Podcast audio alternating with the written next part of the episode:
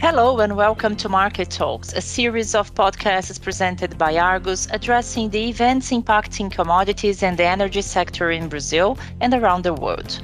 My name is Camila Dias, I'm Argus Brazil country manager, and in today's episode, I'll chat with Gisele Augusto, reporter for the Argus Brazil Grains and Fertilizer publication, about the perspectives for the Brazilian fertilizer market given the presidential elections that are approaching.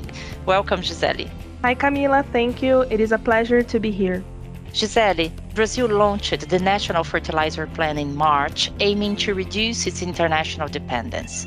Is the market already evaluating how this issue will be addressed in the next four years once the new president is defined? Camila, the two leading candidates in the polls have some common goals regarding the fertilizer subject, but it is also possible to identify some divergences. Let's first analyze the scenario in which the current leader of the presidential polls, the former leftist president Luiz Inácio Lula da Silva, is elected. If that happens, market participants expect that the current fertilizer plan released earlier this year will be maintained. The change, though, would be in the path to be taken to achieve the proposed goals and targets through adaptations and reformulations. While the current plan, launched by Brazil's current president and right wing candidate Jair Bolsonaro, relies on attracting foreign investments to increase fertilizer production in Brazil and on Petrobras' permanent absence on the fertilizer sector, it is expected that a Lula government will incentivize national production based on other mechanisms, possibly betting on the role of the state owned companies in the fertilizer sector. The leftist candidate even openly mentions in his government plan that he is against the privatization of Petrobras. Gisele, the candidate in question was president of Brazil from 2003 to 2010. How was the fertilizer subject handled during his prior government? During Lula's second mandate from 2007 to 2010, he considered launching a national fertilizer plan. It was the first move regarding fertilizers after the agricultural boom in the 90s when Brazilian grains exports increased and the use of fertilizers advanced in the country. The policies vigoring at the time was favorable for inputs imports, which contribute for increasing the international dependency. In 2008, the global economy was going through a crisis which doubled and even tripled the price of fertilizers, which consequently raised the price of food and inflation in Brazil. Against this backdrop, the then president discussed a fertilizer plan to reduce Brazil's dependence on import fertilizers from 75% to 25%, highlighting the fact that most of the world's supply was concentrated in a few companies. In addition, Lula asked for a study by the National Bank of Economic and Social Development in partnership with the Development Ministry, state owned Petrobras, and private sector companies to try to accelerate investments and projects that would focus on raising domestic fertilizer production.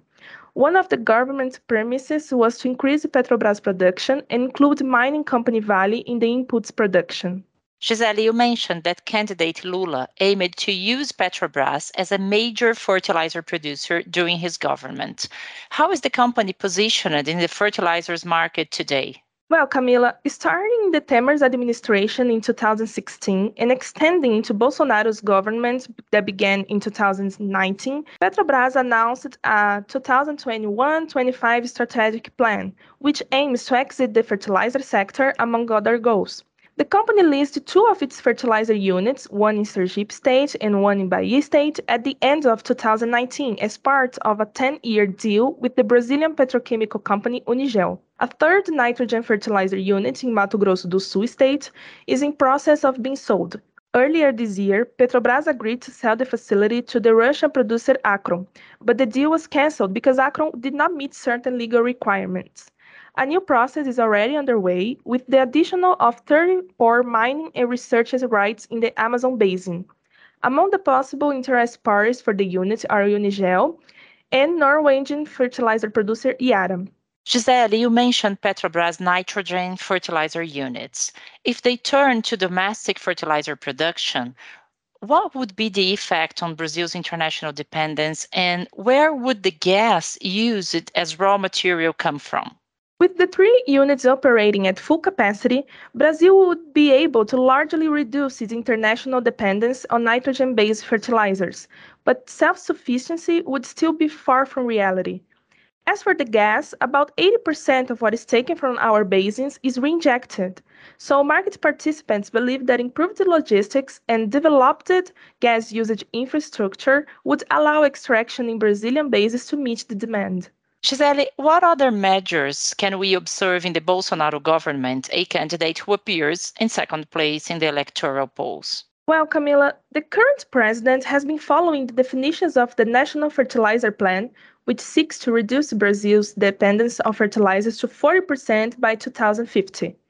The expectation is that if re-elected, Bolsonaro will stick to the plan and the approach is considered so far.